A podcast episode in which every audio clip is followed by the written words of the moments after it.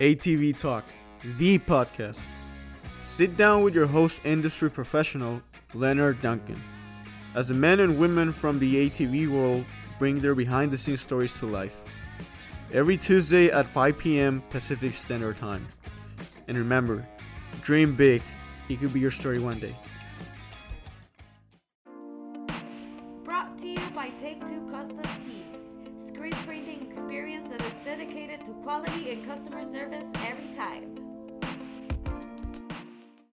Logan Huff, how are you, buddy? I'm good. How you doing, Lenny? I'm doing great, man. Thanks for coming on an ATV Talk. Yeah, dude, no worries. Yeah, anytime. Yeah, I'm stoked to be here. Thanks for having me. Oh, dude, it's my pleasure. I really been watching you and how you've been doing and over the years, making some hay out there and really becoming a pro. Yeah, doing what I can, man. It's a lot of work for sure. Yeah, definitely a lot of hard work and everything's got to fall into place. Well, didn't you had something going on around April 23rd? Can you tell me a little bit about? Oh yeah, I definitely did. I came back from an accident. I had a pretty good get off on the mountain bike. I use the mountain bike for cross training and stuff like that. It's a good way to stay up on your cardio and get outside and get some fresh air, you know. So I just have a good old time with it, and I ended up coming accustomed to this, you know, full fit or not a non-full face mountain bike helmet, just a top one. And, you know, a year and a half later, I ended up going down pretty good on April 23rd. And I got my face pretty good. Luckily I got my teeth, my nose I didn't break anything except on my face. Like, I did break my hand though. And, I got 48 stitches in my face that night. And, the doc was sewing on me for probably like a solid hour and a half for sure. Yeah. It was a while.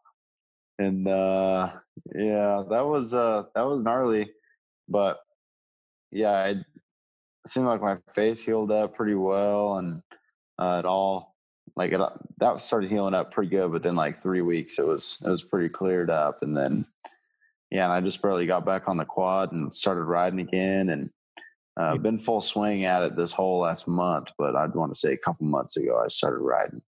You had some hand damage too, didn't you? Yeah, I broke my hand. So yeah, that was I broke my fifth metacarpal. So basically the hand bone, I guess you'd want to call it, for your pinky. Yeah. But I got this big old knuckle now because I got a pin in my whole metacarpal, like all the way through it. It was like 3 inches long. And they like bent it back up and then put it back in there. So basically, like when I make a fist, like I've got a good fist now. It's pretty solid. My knuckle actually turned out really good too, now that I compare it to my left hand. So yeah, super blessed, real fortunate on that whole deal. You know, definitely got really lucky. That was just this year too. Let's not forget 4 years before that, right. April 23rd, I broke my neck. I had a skull fracture. You need to stay indoor or in a padded room on that day. Yeah, isn't that some, you know, I'm gonna have to shake that monkey off my back this year or something. Or every 4 years it's an issue, right? Yeah, or every four. Yeah, it'll be like the World Cup. So how's your training been since then? You doing okay? It's been good, yeah. I've been doing a lot of pedaling. I've been riding the bike quite a bit. I've even just going and riding like bike trails, like the paved ones and stuff around town. We got a lot of that here at St. George. And, and then I've been hitting some mountain bike trails, but I need to get some tires for that thing. So I've just been doing the road bike stuff. Well, I've been riding my mountain bike on the bike paths. So yeah. And then, yeah, I've been going to the gym and stuff too. I've been going like at least if I don't go like 4 times a week, I for sure go like 2 or 3 times a week. And then I've been riding like 3 days a week for sure. Yeah. That's awesome. Well, yeah, it's been good. That's great that you're back in shape and hitting it hard. Yeah, it's been really nice. It's hard to be able to do that for like a long period of time, you know, have like the practice squad going and all that stuff, like everything working right.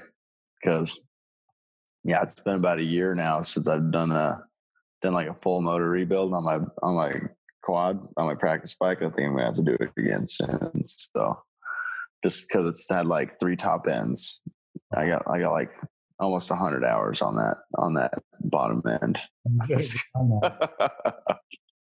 Right. Yeah. I'm glad you're healing up. It's been good. There's more to that date. On April 23rd, that same day, my grandson Logan was born. Yes, I remember. Yeah, we're talking about that. I don't think I'm ever going to forget you because now I have a grandson named Logan. Yeah. That's so funny. That's perfect. So, hey, let's go back in time a little bit. I know that you're still pretty young, so it's not that far back for you. But how did Logan Huff get started in ATVs? How did I get started? Oh, man. So my dad ended up buying me a Raptor 250 back when they first came out, back in like 2007, but it was an 08 model, you know? And I used to go camping and go chase him around in the desert. He had a Kawasaki Lakota Sport, and we ripped it. We chased each other through the bushes, and I ended up getting faster than him. And no, after that, I ended up just kind of riding with my buddies and stuff. And yeah, that was probably like 13, I guess, was probably when I got the Raptor. Wow! But yeah, it was just a family weekend little sport for a while there. Then what happened? So I ended up finally. So I had like started a savings account like forever ago, and when I was way young, and so I had some money stashed away, and I was like, dude, you know what? I want to get a 450. I was like 15, and I found this used 07 YFZ 450, and it was sick. It was really nice, I thought, and it was definitely a better used machine to buy. So it was definitely a good buy, but I rode that for a long time, all the way up until 2014.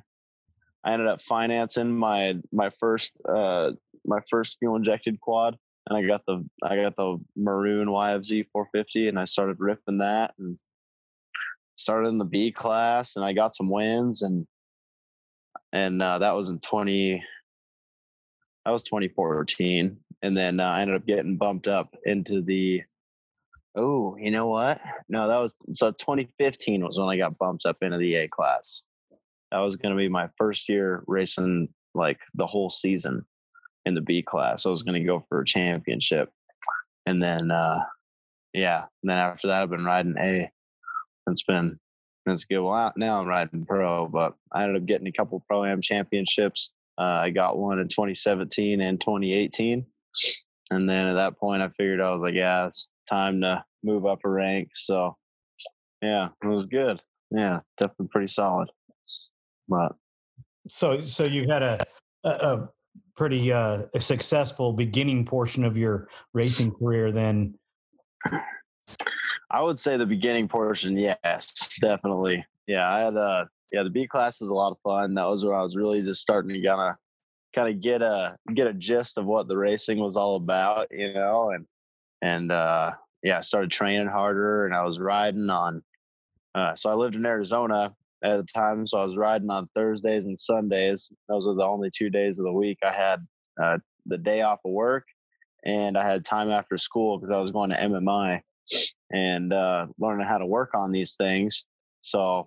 I was riding every Thursday and Friday, or Thursday and Sunday, and that was good. And I finally moved back to St. George, so now I can ride like every day if I wanted to. But yeah, yeah, if it wasn't for going to Arizona and like going to MMI, like I wouldn't know how to work on these things. I gotta say, I probably wouldn't have made it as far as I have without having some tip-top shape quads, you know. Well, so maintenance and prep are the most important portions of the job, other than your training. It's a huge deal, man. Yeah, I mean, yeah, it's way more important than the training. I mean, yeah, definitely, I would say so. If you're you could be in the greatest shape of your life, and if your machine doesn't make it 2 laps, it doesn't matter. Yeah, if you got a rattle trap, man, you ain't making it. Yeah, yeah, it's nice that it's nice. It's cool because our sport, it's not all man, you know, and it's not all machine, of course, you know, but yeah, it's definitely like 50-50, you know, half man, half machine, definitely a well-proven mix out there. I definitely like that about our sport. Beans that you had some good success in the Pro-Am, the class at Works. How was the culture shock jumping into the pro class? Man, it's a lot more cutthroat. I shouldn't say cutthroat because we're all buddies out there, but man, the heat is definitely turned up for sure. There is no room for mistakes. You know, you lose that 2 seconds or something, or a half a second from a turn. I mean, you've got to work so much harder just to make that time back on, you know, Bo and Mike, dude. Those guys are ripping out there. I mean, everyone else is ripping too, but those two definitely seem to separate themselves. But yeah, so out of the pro class, they're seasoned veterans, both champions, and both have been around for a long time. Mike winning 2 Pro-Am titles and Bo being a pro for, you know, since time began. Yeah, I think he's had his AMA card over 20 years or something like that. It just lapsed last year, I believe. I was talking to him, and I think his AMA card finally lapsed because he didn't go and renew it. Oh, no way. They probably just sent him one because he's been a member for so long. Unfortunately, they don't grandfather that in. Oh, that's rough. Yeah. What do you like best about the pro class? You know, I definitely like. What do I like best about the pro class? There's so many things I like about it. I definitely like I like how there's no drops in the points. Like, that's pretty cool. So it kind of keeps it pretty legit. You know, not that the other points, you know, charts aren't legit. It's just like, it's more like, yeah, you can't, like I said, you can't make a single mistake out there, man. You're held accountable for every mistake for sure. So it's, yeah, I don't know. And that, you know, I like how we all help each other though, but that seems to be the, you know, not just the work series, but just the racing community. You know, everybody seems to help each other. Definitely just as good of friends for sure. I think it's more the ATV guys than the motorcycle pits generally aren't like that. You're not getting, yeah, that's true. You're not getting the same camaraderie. And you know, in the pro class, this is the way I've always figured it. We're buddies until the green flag drops, you know. Yeah. Sorry, man. I didn't mean to take you to the cheap seats, but that $5 that I made right there, I needed it. Yeah, for sure. Yeah, I see what you're saying. Bike after the checkered flag, but sorry, dude. There's money on the line too. Yeah, and that's another thing too. You know, that's something that makes it pretty interesting. You know, there's some money on the line for sure. It's kind of cool to get on the podium, and it's always nice to get on the podium and get some publicity, and I think the podium's a lot of fun for sure. Yeah, definitely like to be up there. Yeah, all kinds of cool stuff, shooting champagne, that's always fun.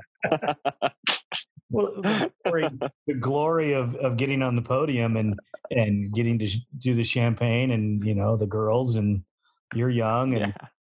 I'm sure that the ladies love the fact that you're a pro racer. Yeah. It's, you know, it's all right. There's some sacrifice in the social life, I'm sure, because you're working on your bike or you're training or you're going to a race. Exactly. You know, there isn't time for parties on the weekend, you know? Yeah, I love to see my friends and stay in touch with everybody though. Definitely like to, like on the social life side of things, I definitely like to stay in touch with my friends. So yeah, it's actually pretty cool. Me and my buddy Jesse were talking the other day. We're like, dude, you know, it's cool that we actually stay in touch with a lot of our high school friends, you know, and because I mean, yeah, life happens and you get busy and yeah, racing ATVs, for example, like, dude, you're busy, man. In all reality, it should be 7 days a week, but I'm definitely six, you know? Especially coming back from the ham. We're just moving right back into it. Well, that's, you have to take it slow with your injury, and it's always best to err on the side of caution rather than shorten your career because you came back too soon. For sure. See, I didn't want to, so I would have totally rode at the works race that was going to happen last weekend. I ended up riding just out here in the desert, but I mean, had it been race day, I probably would have pushed myself a little hard, you know, but yeah, it's a good thing, a blessing and a curse. I'm bummed to see that racing isn't like going, but yeah, I mean, for me, I guess, you know, I can benefit from it for sure. Well, it keeps you dropping in the points, which is always a good thing, and allows you to get help. Yeah. Yeah, and I've just been hanging. I've just been stretching this thing out and doing all kinds of things this all day, and it's been nice to not have to. You know, actually, I did just start using my hands in the gym, so I can like make a pretty good firm fist, and making progress. So, what is your training regimen? You know, so I don't really do like a ton. I do some arms and stuff like that, but I do more like own body weight stuff. That way I'm not bulking up like a ton. And then right now I've just been doing the stationary bike. I've been doing that the whole time I've been recovering. I think the blood flow like helps out a lot with like the bone healing or something. I don't know.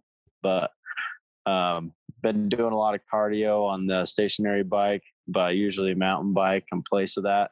And then seat time. For me, I'm fortunate enough to have a practice quad and instead of putting hours on my race bike. So I'll ride like 3-4 times a week, at least when I'm going pretty good. And then right now I'm just riding once a week, just, you know, obviously I'm just moving into this, but so that, and then I'll just I hit the gym like 3-4 times a week too. And I just do arms and legs and mostly on body weight stuff though, but nothing too crazy.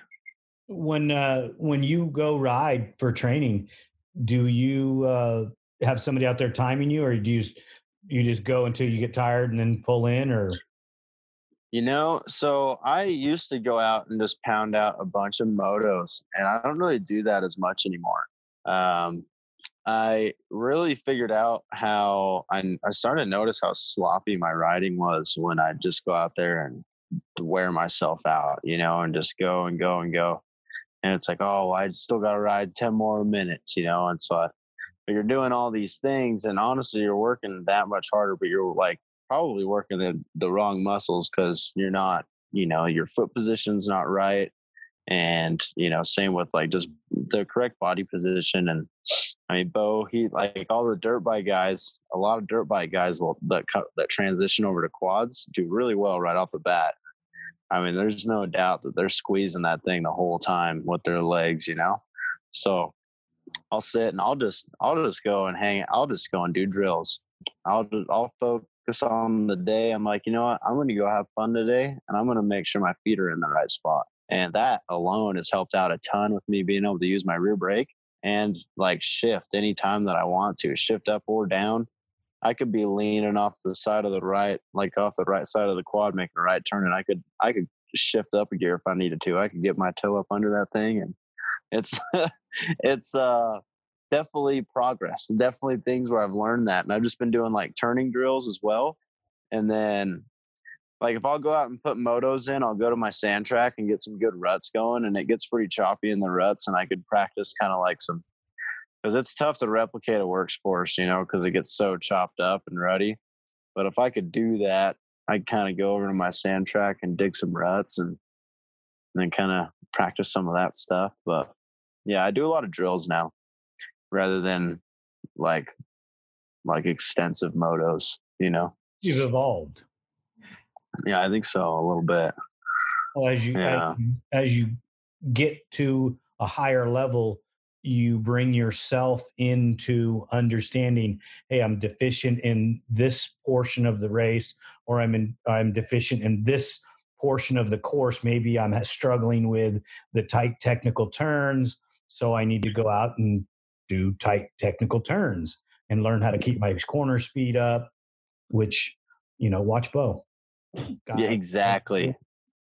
Exactly. That guy's like so smooth. It's crazy. And I'm just like, dude, he's got the right body position and he doesn't get tired. And that's something I've noticed is like when I have the right body position, like on the quad, like when I like, dude, I don't get tired. I don't get arm pump. Like my legs might get tired because I'm squeezing so much, but my arms, like they can just operate the quad. And like, it's definitely, that's a whole nother thing for sure. Body position is a big deal. Yeah, and I think it all starts at the feet. You know, my boss told me that, Cole Townsend, you know, over at Fast Company. He's all, dude, it all starts at the feet, man. If you don't got the right foot position, he's all, I don't know what to do for you. I'm just like, all right. He comes from dirt bikes, so it's even a bigger deal on that for sure. But, I mean, I could relate. I could see it. There is some rollover from two-wheelers to four-wheelers in certain techniques and how you ride. You know, you can Big get time. Away with being a little bit more out of shape on a quad than you can on a dirt bike, but yeah, I think so too. The more accurate you are, the faster you're going to be and the better off you're going to be. Yeah, way better off. Yeah, and it'll be more safe and in control. You know, that's another thing too. You'll get that oh shit square edge, you know, and you'll be almost dying going over the bars, and you've got the body position, and honestly it just kind of goes back where it needs to go, you know. Right. Like it definitely, you're more in control for sure. But it also helps your conditioning when you're in the right position. So there's so many benefits to it. So many benefits. To actually practice riding when you're practicing, you know. Yeah, because if you're actually, yeah, because you can go and ride, you know, but if you're actually practicing, you know, that's a big deal right there for sure. Well, you look at the motorcycle guys and how they train. They're training basic movements while they're riding. You know, they'll set up sections where their drills are, as you said, you know, they're diving into the turn, rolling through the turn. They're timing the distance from the entrance to the exit or the entrance to the middle. And then as they come out, they're transitioning into the whoops. So they have to be in the right position. And you do the same thing on the quad to make yourself better. Exactly. Yeah, exactly. Yeah, I totally, I've been digging it. It's definitely been, I mean, you know, it makes it not so much, I mean, it's not, I should never say that it's work, but, you know, it definitely keeps it entertaining, you know, go out there and shake it up. And you know, that's something else that's really nice too, is that I've got like 5 or 6 different area, like little tracks in the desert that I just piece together. I can go and ride on, and definitely makes it even more interesting for sure. Do you do any cross training on the two-wheeler? No, so I don't have, yeah, so I don't have a dirt bike, but I do have, so yeah, I just got the mountain bike, and I think I would do halfway decent on a dirt bike, or just riding the mountain bike. But I mean, who knows? There's a whole twisting the throttle in that accident on the dirt bike for sure. Are you sure? Because we were just talking about something that happened on the mountain bike, and you know, do we need to put training wheels on there for you, or? Dude, it might help. You know, maybe I'll start on one of those, what are they called? The Striders. There you go. Go back to square one. Don't you have an advantage that you're training at a little bit higher elevation than most everybody else as well? I don't know, you know, so we're only like, I mean, so at Sand Hollow, the top of the world, it's 3,000 feet, but where I'm at my house, I think we're only like 2,600. And then down in Warner Valley, it's probably about 2,600. I mean, it's 100 and, well, it's not 100 degrees out right now, but it's like 95 out right now. So I don't know. It seems to be pretty similar. Like, I guess Arizona, you're like in Phoenix area, you're like 1,800 square foot. I don't know. I notice a difference when I go to Cedar City and mountain bike up there, but I don't really notice a difference when I go down to like Glen Helen or something like that, you know, not much of a difference, at least. Maybe there is. The air is so bad at Glen Helen. It's hard to, even if you trained at 7,500 feet, it's hard to get an advantage because the air is just horrible. Tough to actually benefit for sure. Right. Yeah. Have you done any other forms of racing other than just works? So I did Baja last year. We didn't do so hot. I ended up having a chain issue, but I did that with Ricardo Gonzalez and Chiquis and Alex Lopez. And so we ended up running into a chain issue, but we ended up getting it like 170 miles, and that was a whole nother experience going down to Mexico. That was a blast. I'd love to go down there again and give it another shot for sure. So whenever that opportunity presents itself, I'm totally down. For Quad Cross Northwest, I hit one of those races last year, and then I also did a Quad Cross race at Glen Helen. And the Quad Cross races are all just motocross. And that's always nice. 2 moto format, and they're 20 minutes plus 2. So I always like the longer motos for sure. And then let's see, what else have I done? Done some truck course racing too on the quad. Definitely a lot of fun. Yeah, that's a blast. A little easier. Yeah, I shouldn't say easier because you're still pushing that limit, you know. But I mean, it's more of a drag race, you know, like every turn. Yeah. Definitely a lot of fun. You can't use Sand Hollow, but where's your favorite place to go ride? Oh yeah. Can't use Sand Hollow. Okay. Dude, my favorite place, man. Oh, that's tough right there. Like tracks and everything. Yeah. I don't know. I'm gonna have to come back to you on that one.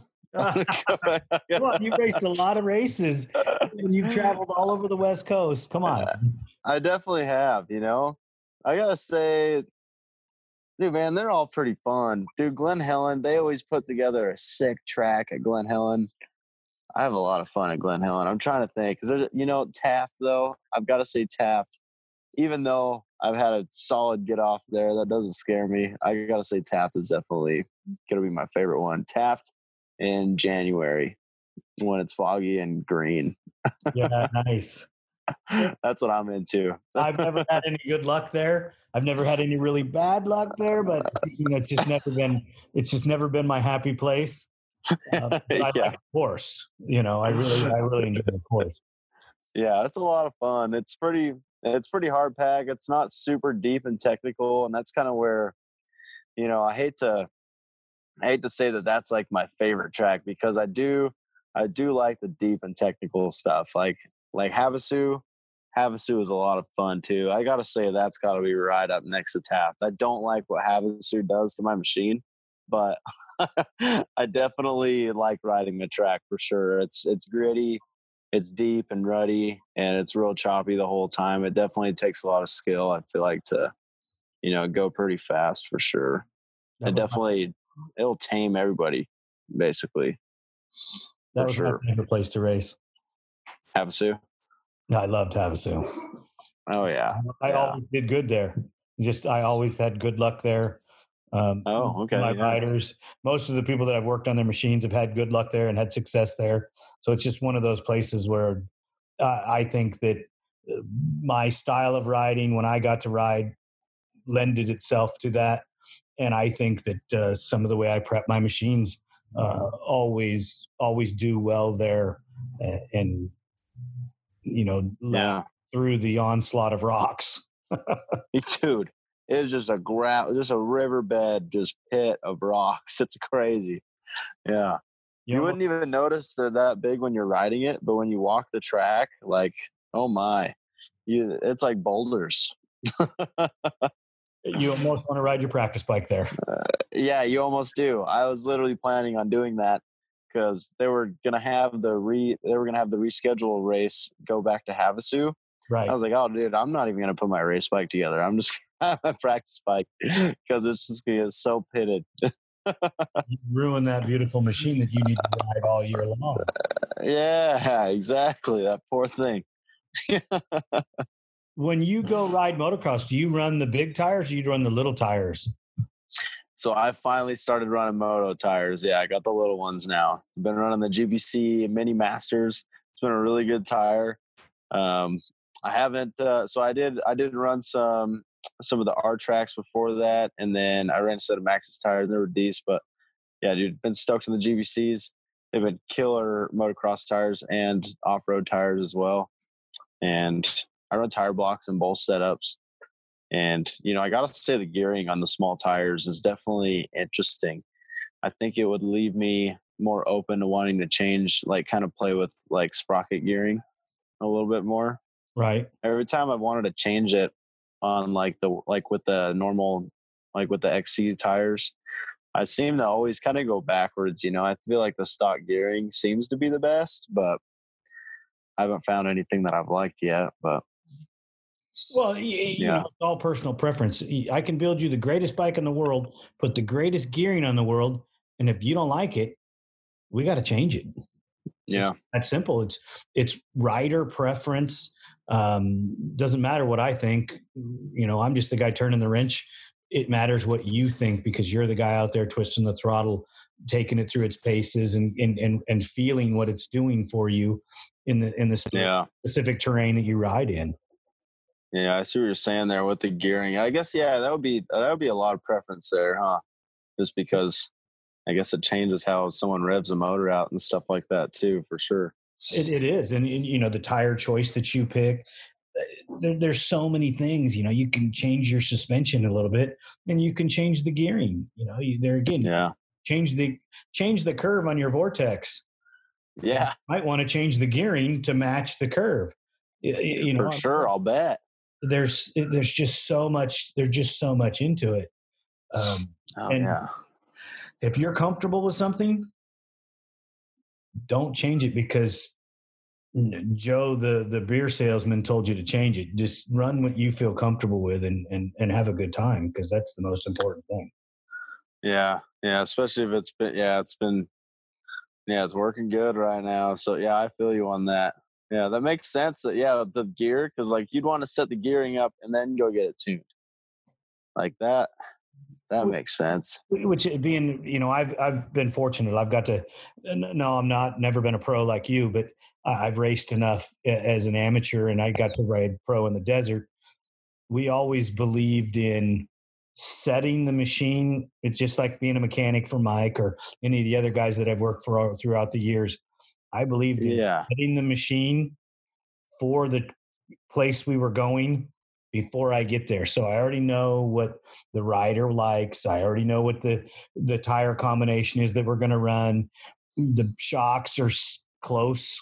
You know, you always do a fine tune and you roll it out of the trailer and roll it to the gate. You were almost ready to race. We're going to do some fine tuning adjustments and rock and roll. Yeah. Yeah. I dig that. That's good. Having a mechanic that's been around as many years as I have is almost cheating. I was going to say, you've been around for a long time, man. Yeah. Been killing it, though. Yeah. This is the first year in 2020 in 30 years that I haven't traveled. Yeah, that's crazy, man. It's definitely, I got to say, it's been different without you for sure at the works races. I've seen you there. I'm like, man, where's Lenny at? We'll maybe we'll make a comeback in 2021. We'll see how things go. And you know, I got some issues here to take care of at home. And my mom and dad are getting a little older, which at some point you'll have to deal with too, unfortunately. I'm sure, yeah. But you know, it's good. It's like I was just having a conversation with one of the legends, the racers, and you know, you normal people know what it's like to be at home. Yeah, I don't, and I'm a little weird. It's a little weird every Saturday morning waking up at home. Yeah, for sure. I bet that is different for you. Yeah. Everyone's used to being at home. Yeah, exactly. Then you've been, even with the COVID stuff. Yeah. You're really locked down. Yeah. It's like, man. Well, fortunately where we live, the COVID isn't really bothering us a whole lot. I haven't missed a day of work because of it. Good. Awesome. Yes. I'm stoked to hear that. Good. Struggling a bit to get certain product in the door to be able to ship, which, you know, I do. They're running into the same problems we are. And oh, dude, big time. It happens. But as far as our store kicked off with our new website, right when the COVID hit. So yeah, I got it. The website's looking sick too. I was checking that out not too long ago. Well, it was super fortunate that it, you know, it all worked out just perfect. You know, you couldn't have planned it better. Yeah. Yeah. I see what you're saying there for sure. I know that you guys at Fast are killing it and they're so busy, you know, you got a great product. We have a great product, you know, and people want it. The demand's going up, and I mean, it's nuts. It's tough. We would have never predicted that out of anything. It seemed like once everyone was shutting down, we were over here talking about, well, you know, I guess we'll sort it out and see how it goes. I mean, you know, my boss wanted to keep paying us as long as he could, so he's all, well, it's all, dude, if the phone stops ringing, he's all, we might just have to go home. Turns out, I mean, dude, we can't get the thing to stop ringing. So yeah, it's a good problem to have. It's a great problem to have right now. Great. Yeah. Yeah. You know, I was working with a guy named Craig Christie. We were racing in Baja. I was building this Baja machines. And one of the guys on the team was Dave Scott, who was a Best in the Desert champion for a number of years. And he got sponsored by Fast. And he told Craig, hey, we got to put these bars on the machine. You know, they're one of my sponsors. We got to do it. So I had a shock test set up, and I argued. I argued at first. I didn't want to run them. You know, You've never tested them, you know, and they look ugly, and you know, do they really work? More moving parts, and yeah. You know the drill. You've heard it all, right? I know the drill. Yeah, I've heard all of it. Yeah. Yeah. So I got the bikes loaded up. I'm on my way to the desert. I got people meeting me so that we can do shock testing and bike setup before we go racing Baja. And the phone's ringing. I can't come. So all my guys cancel on me. I still have to finish the test, you know? Yeah, so yeah. I have to do all the riding that I normally would only ride, you know, a couple minutes, you know, 5 or 10 minutes, and then be done. I got to do all of the riding in the final sets and make sure the lights worked and check the shocks. And, you know, I rode quite a bit that day. Yeah, sounds like it for sure. A few hours for at least. Yeah. You know, I mean, way more than I normally do. And I'm driving home that night, and I'm thinking, wow, I feel really good, because I got a right arm issue where I broke and dislocated my shoulder from way back. You're used to being sore afterwards. I was used to not being able to move my right arm. Yeah. And I had no pain.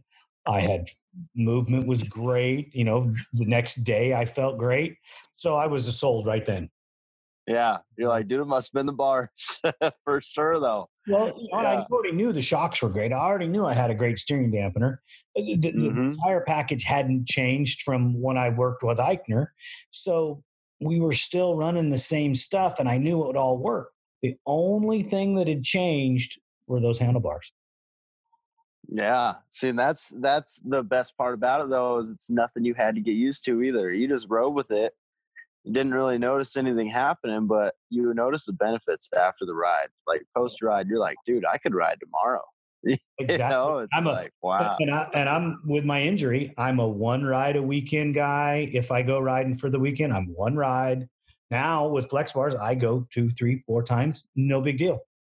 Dude, I've got a bunch of customers that tell me that too. They're like, dude, I usually can only ride once and then I'm toast for the whole weekend. He's all, dude, I went to Moab with my buddies and I rode Saturday, Sunday, and Monday on Memorial Day, and it was great. All stoked. I'm like, dude, yes. And I, you know, myself, I actually blew myself away this last weekend because my first ride, I run a little bit firmer of a setup my first ride back, and I was like, dude, you know what? I was like, my hand got a little beat up today. I'm like, I'm gonna run a soft setup just on the right side, like just from my right hand, and then I run the same setup on my left, just as normal. And I ran a super soft, and I rode on Sunday, and I gotta say, I didn't even notice it. Like, didn't notice the difference in like a ton softer on that side while I was riding it. The control was the same, and I just noticed the benefits. Dude, my hand was in way better shape right after the ride. It was definitely, I was like, wow, I just blew myself away again. Like, dude, these bars. I didn't mean to turn this into a fast Flex bar commercial, but you know, there's some certain products that you have to run with, you know, I mean, you do. Yeah. And that's how I sell them in the shop is when I talk to customers, I talk to them about how they work. Some of the things that I went through as a rider, you know, your age does have something to do with it. So, yeah, I mean, and it's all, dude, that's for every product that's on our machines. You know, I think sales are best generated through word of mouth, you know, I mean, rather than seeing those, you know, the ads or the commercials, you know, something that's aimed towards that. Like, dude, if you've got good word of mouth and kind of like some good experience behind you, under your belt, you know, definitely goes a long ways. We have a machine in the shop and it has a large amount of the product on it that you want to talk about, or you have multiple machines with all the different product on it. You know, I have those fixture machines where I fit parts on. You know, I have roll stem and a GPR and a set of Flex bars on there so that I can show people, hey, this is what we run. This is why we run it. And this is what it'll do for you, you know, and every time. Dang, okay, put it on the bike. Yeah. All right, that looks good. I can't get it fast enough, but, you know, that's another problem we can talk about some other day. Yeah, exactly. Yeah, we'll build the quad though. We'll build it for you. It's just gonna take a couple days longer than you think. Yeah. Oh gosh, I love. Yeah, it's definitely a struggle for sure. Yeah, I've heard availability these days has been rough. Let's get on to another subject. I think Fast is gonna love this when it comes out. Yeah, probably. When you are setting your machine up, have you done a lot of product evaluation? Like as far as testing different parts and stuff? Yeah. I know you were affiliated with Colin, who used to work at Dirt Wheels, and I know he always needed good test guys to test things. So I'm sure you got a chance to test a product now and again. I did, yeah. So I've tested like stabilizers, like for them I tested precision stabilizer and also a Fastway stabilizer and Streamline all at once, which the Streamline was definitely way down on the board, you know. I've tested I know I didn't say that, yeah, sorry Streamline, but yeah, maybe next time. Yeah. And then like the exhaust systems, just like for me, I've always ran FMF, and then I've tested like the GYTR one, and I ran a Sparks for a minute, and then also a Yoshimura, all on the YFZR, and then all those were through Dirt Wheels, and then let's see, I ran the Maxxis tires for a while. I mean, I've stuck with GBC just because ever since I started with them, they've been a really great brand to work with, and always had killer tires. My first set of tires, my XC Masters, I got a whole season out of my front tires, and I changed my rear tires once. And that was my first year in the B class. I wasn't running tire blocks at the time. I had a couple plugs in my front tire, maybe by the end of the year, but I got all the way through the season with those things, and that was a big deal for me. And yeah, that was cool. But and then Campbell, I know we've talked about it in the past. I know we've talked about it in the past that, you know, products that you like and you feel comfortable with, that's a big thing for racers, riders, and, you know, you have to build those relationships with those products that, you know, once you feel comfortable with it, I get it. It's hard to want to change, and that's okay. You know, that's part of it. You have, when you're the guy out there hitting that 80-foot jump or going through those whoops at 70 miles an hour, you're the guy that has to feel comfortable with it. For sure. Yeah. And like, that was like, that's the other thing too. Like the Campbell Racing skid plates, dude, I'll never run another skid plate. Like, I mean, you know all about it, you know, those things. I've got 200, I've almost got 250 hours on it, but I've got 245 hours on this Campbell Racing skid plate. It was a 1/2 inch thick skid plate for the chassis, you know, on my 2017 on my practice bike. It's like, it's a lot thinner, you know, in some places, but dude, it's crazy how long that thing's lasted. Never broke a bolt. You know, I just couldn't see any sense of, yeah, just like you said, you know, changing. I just get some product from them and make some skid plates for Banshees, and I really like it.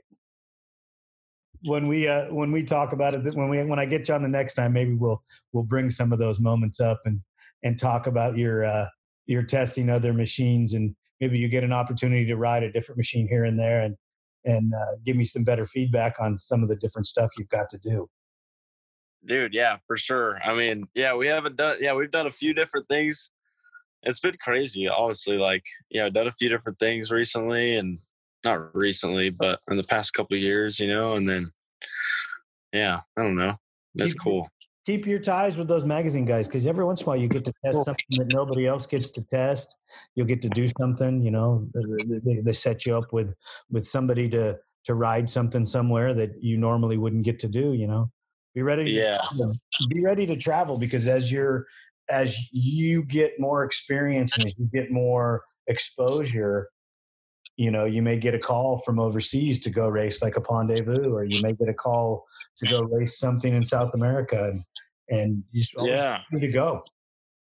See, exactly. And I would love to go to a Ponte Vu one day, man. I think, you know, for me, it was funny. There was this question ago, and like, it was like, if you ever were to leave the country, what country would you go to? And I just said France, because I want to race Ponte Vu. And I'm like, other than that, I don't know what else is going for me outside of the United States. But the two best races I've ever raced in my life was Ponte Vu and Vegas Reno. Oh, really? Okay. I hear Ponte Vu is epic. Well, 100 plus entries, depending on the year. You know, and you're passing somebody all the time. Oh, really? You're either getting past or passing somebody the whole – you're never by yourself. And if you are by yourself, it's a total fluke. It's a total fluke. Everyone's in the pit or something like that. Well, yeah, it just never happens. I mean, because everybody's on a different pit schedule. You know, there may be 2-rider teams or 3-rider teams, depending on how they break everybody down. And – you know, there's guys that are there. They're half the guys there or more are just want to say they race the race. They're not in it for the championship to win it. I mean, there's only maybe 15 teams that go there that really have a shot to win. Yeah, yeah. Most of them are there racing it. You know, there might be a fluke guy that shows up that's never done anything, never placed, and run in the top 10. But then you have your consistent teams that go there knowing that they have a shot to win. Yeah, dude, that's got to be a whole, like, I mean, that's a game changer. That's a level, that's a heat changer right there. Just knowing like the level that you got to be bringing if you are going to be that contending team. Like, I know Bo and Bryson Neal went with, was it Cafro? I think a couple of years ago or something like that. They ended up having an issue with their, they broke the spindle. Yeah, but.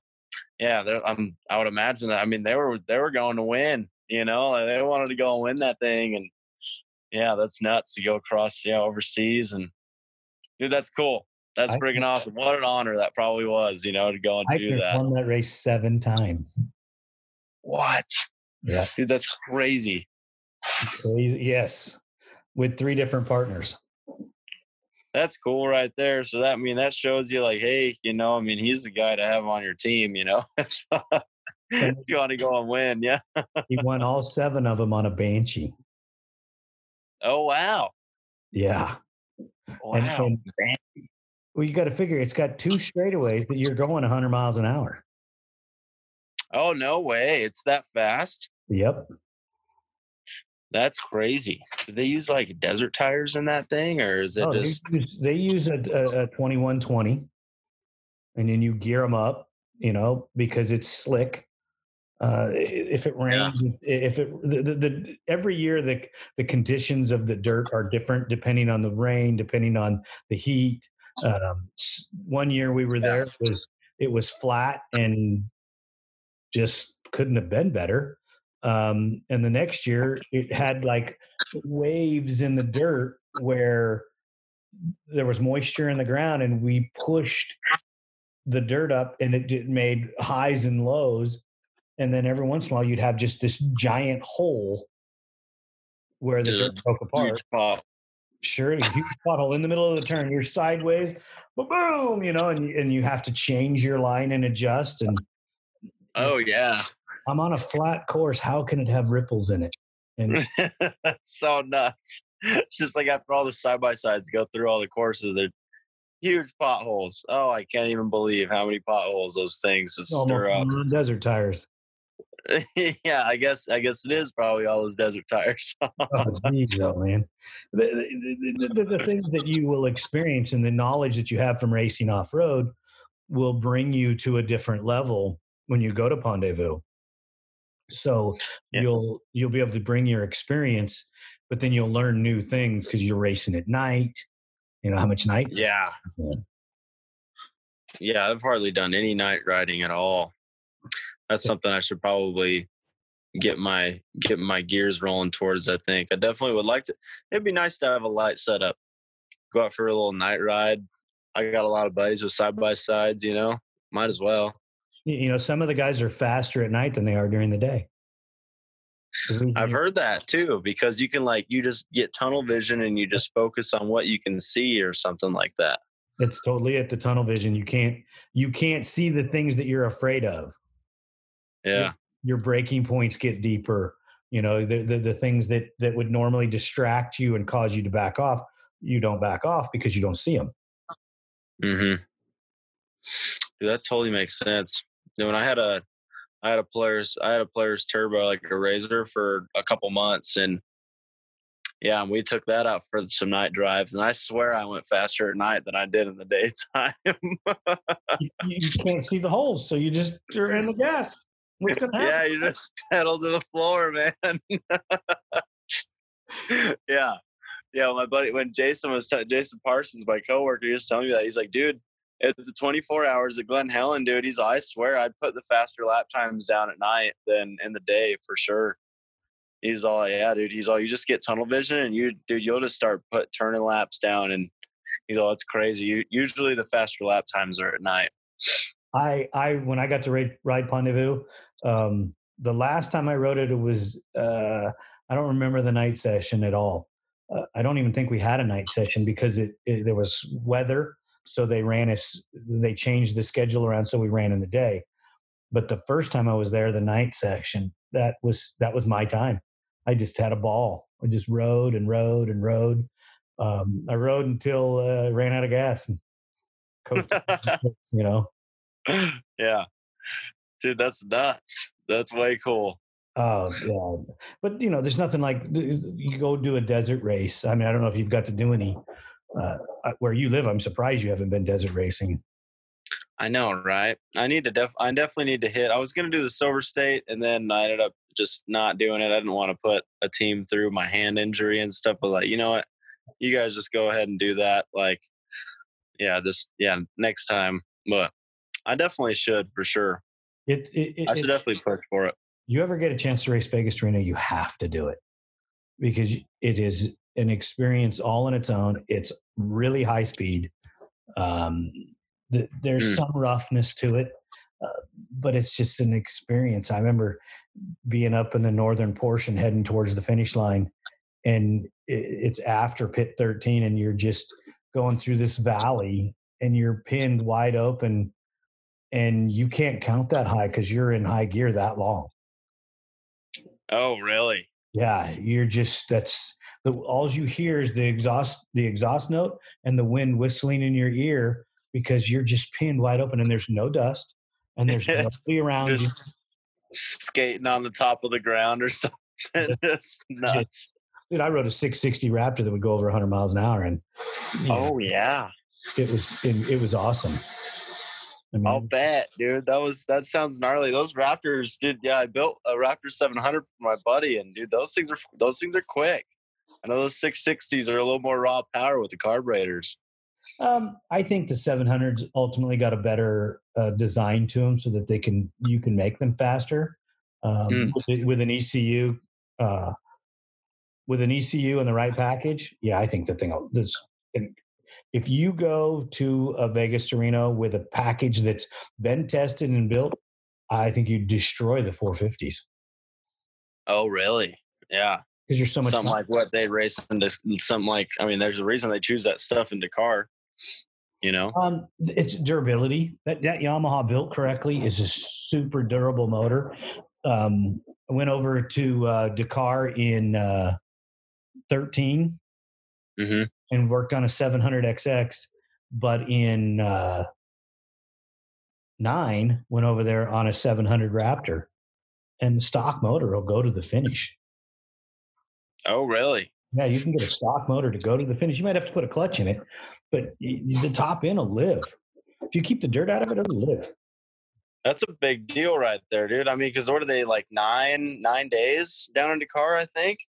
Well, the first one I did was 17 days. 17 days. Oh my, I'm probably way off on 9 days. That's probably like halfway. They've shortened it. I think they're 12. Yeah. Okay, that makes sense. Yeah, 12 days. Because Skyler just barely did that. 12 does sound right. It's still big segments. I know it's like 400 or 500 miles in a day. Well, it's like huge segments. Yeah, and your rider, you're not going to see them, so you're going to be on the bike the whole time. So let's just say your start time from the bivouac is 4 a.m. You may not get to the starting line of the race till 1 p.m. Right. Yeah. 1 in the afternoon, you start your race, even though you've been on the bike since 4 a.m. Yeah. Oh, yeah. Literally. Yeah. Like you've got a couple hours to nap and eat. No, and then do that. You're riding from the bivouac to the starting line. So let's just say you got to the starting line at 11. Then you'd have 2 hours to rest before you took off, check your bike over, do whatever you needed to do, make sure it was full of gas. And then you would take off on the course. And maybe the course is 200 miles that day. But after you get to the finish line, you have to ride from the finish to the bivouac again. Well, some days it's 10 minutes. Other days it's 10 hours. Oh, no way. Yeah. So you could be on the ATV from 4 a.m. till midnight. Dude, that is so gnarly. See, like those guys, they're out there for an adventure. I feel like it's like, oh my gosh, there's so much more survival involved in that. It's impressive. Well, yeah, I could tell you stories, you know, this isn't my time, this is your time, but I can tell you some stories, buddy. Dude, I'd love to head down to Dakar. That's for sure. That'd be insane. Obviously, I don't think I'm ready for it yet, but yeah, it'd be nice to get some desert races under my belt and going, I mean, maybe be a decent navigator one day and do that kind of stuff. That'd be sick. Well, you would get and go through the course to learn how to navigate, and then you'd have to go ride it and teach yourself all the things that the class doesn't teach you, the reality of it. And then once you go ride, you'd be pretty amazing. You know, it's crazy. I don't know. I've seen some gnarly jumps off Razorbacks, and I know those dunes probably play a mind trick, to say the least, out there. Well, you know, you if you stay focused on your roadmap, on your roadmap in front of you, which is on a paper rubber band thing that you maintain. You marked it all and drew on it with colored pins to tell yourself where the dangers are, because it's all mapped in your book. Yeah, yeah. And then if you just stay focused on that, you're good to go. Should be pretty good, yeah. Yeah, don't get too scared. Yeah, it's friggin', it ain't nothing we can't conquer one day. You definitely got way too many things to worry about when you're riding to be worried. That's for damn sure. Yeah, that's true. Definitely keep that thing moving good, moving in good shape. You're not looking at the sights, that's for sure. Yeah, exactly. Don't pull that map out unless the machine is stopped. Yeah, exactly. Oh man, yeah. I'm glad I don't got to pull a map out for works. That's definitely nice. They got some good markers on those tracks. Well, that question that I asked you earlier that I didn't get recorded, I got to ask you again. Yeah. Okay, yeah, definitely. Where do you see you going in the future of ATV racing? Man, I'm glad you didn't record that first one. Well, you know, man, honestly, I got to say, so I see myself going as far as ATV racing goes. You know, I'm going to keep on trucking as long as I can.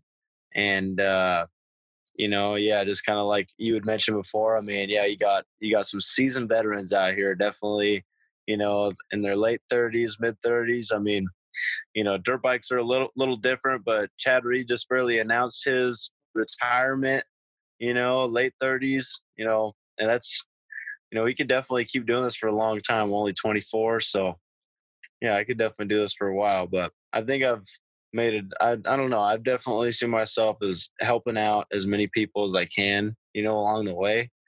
And then, just hopefully I can make my mark in the off-road industry and people remember me.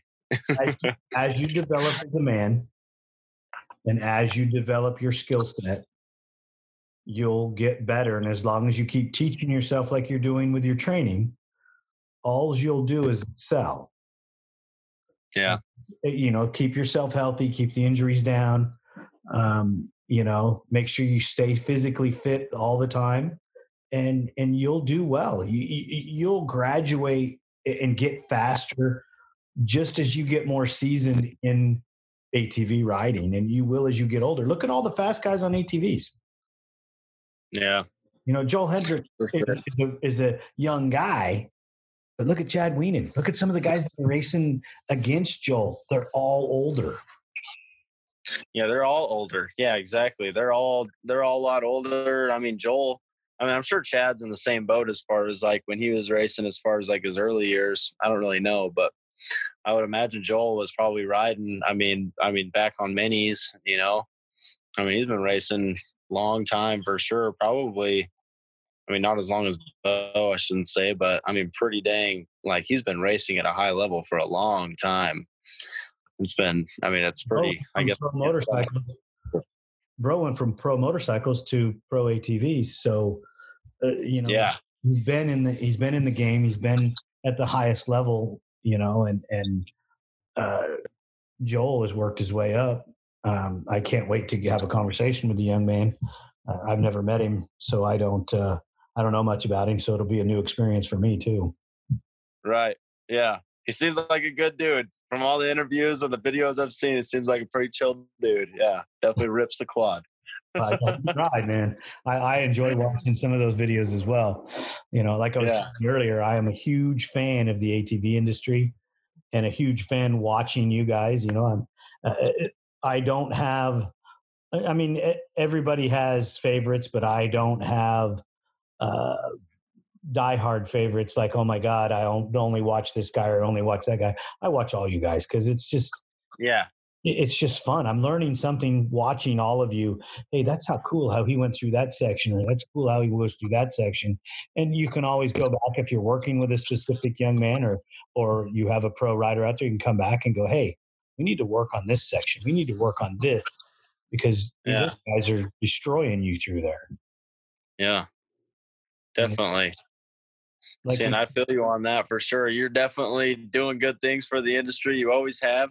And I mean, now you're taking it to another level. I mean, making a podcast, you know, and dude, for sure, you know, watching everybody, I feel you on that. It's nice to study everyone and just kind of, I mean, everyone's got their different style and that, their different ways. They go through different sections and stuff. And for me, just trying to learn and grasp as much as I can from all the top riders, you know, and yeah, I definitely don't have any favorites, but you know, I definitely am watching all of them for sure. You know, everyone is, I'm not disappointed. I'm not like a, I don't have a, I'm not a diehard. I don't have a diehard. Like, I'm not a diehard fan for anyone in particular. Yeah. Don't forget to look backwards, because sometimes that A rider is going to do something that you can't do or do something better than you can. And he doesn't even realize how he's doing it or what he's doing it. So you get to watch them, you know, especially the bigger videos with some of the bigger jumps and some of the things that they're doing. You always can look back. I mean, I was talking to Bo, and he made a comment that he couldn't do a section and went to a slower guy, and that guy could do the section he couldn't. You know, and this is your champion. This is your national champion. Yeah, going and following somebody here somewhere because he missed the line or couldn't figure it out. You know, and I love that. I love how humble. Yeah, Bo's super humble, and I feel that. Yeah, because I've seen a couple dudes. Yeah, and I'm like, wow, dude. I'm like, he totally hit that better than me. And I was just, you know, I'm out there watching the B class and the A riders out there ripping it. I'm just, you know, watching some friends, and I'm just like, oh wow. I was like, yeah, that's how you should go over that. I don't know why I was struggling in practice. Exactly. Yeah. You should also go back into some of the archives, you know, and look at how stacked the ATV industry was. I was looking at some of the old history not too long ago. And when your list of pro ATV guys is 42 riders deep for a season. That's nuts. And your average rider that made it to every race was over 20. Oh, really? Over 20? Man, dude, those qualifiers were tough then. They didn't qualify for the pro class. You just lined up two lines. It was a gate. Yeah. You know, the top 20 guy or the top 20 guys took all the gate spots, and everybody else lined up behind them. And then the pro class behind them. Yeah. So there was there's only 24 spots, right? Or something like that. There's generally only 20. Only 20 in the pro for the pro first line. So okay. Over that. So if there's 26 guys in the pro class, there's 6 guys starting in the second row. Yeah, and they are not getting a good start. You never know at all. Yeah, I guess you never know. You start behind a Bo or a Mike, and you come off the gate strong with them. You could just pass them. Could tuck right in there. And that's what it's all about, man. That's what it's all about. So don't sell yourself short, and don't ever give up, man. Keep that positive attitude that you have, because that's going to carry you a long way in this industry. Dude, thanks, Lenny. I definitely will for sure, man. I try to stay positive, you know, and kind of goes back to, you know, I guess, just being positive. You know, I mean, dude, I scattered myself pretty bad on that mountain bike, and like, just for me, like, I mean, I gotta say, dude, I'm pretty excited to go back, and I haven't ridden I haven't pedaled yet because I can't really put a ton of weight on my hands yet. I ride the quad, but on the mountain bike, you know, you got a lot more weight on your hands. So like, I'm going to wait like another week and a half, but I'm going to go and hit that same section that I crashed on. This isn't dumb either. I'm going to go hit that same section, and cause I've ridden it so many times. It's so frustrating that I crashed on it, but I guess it's only a matter of time. Right. But dude, I'm so thankful because I wasn't wearing a full face. And, dude, this thing, it's, like, somewhat decent. I got this pink thing up here. That's, like, the worst of it. And it's, yeah, it was so bad. Yeah, so very thankful, very lucky. Got to stay positive. Just looking forward to coming back, you know. So, yeah, it'll be good. Well, I hope you always remember me because I have a grandson named Logan. I will. I totally will. And on the same day, it basically, I think your grandson took my luck. So, yeah, hopefully he's good on the 23rd. You know, the kid's got to get some kind of advantage coming into the world, right? For sure. Yeah, hey, we all need him. It's about who you know. Right. Thanks for giving him some of your luck. Yeah, dude, anytime. I'll get you the links to where we're gonna drop and when we're gonna drop. Spotify, Google, Applecast or whatever it is. I don't even know what all the platforms are, whether it's going to drop. You have to get a host that directs you and directs how this all works. And, you know, okay. I can barely turn the computer on, which, you know, by missing the record button. Oh, dude, it's all good. This is real life struggles, man. This is a matter of getting the ropes down. and I hope that everybody that listens understands that I'm not doing this podcast for me. I'm doing this for you guys.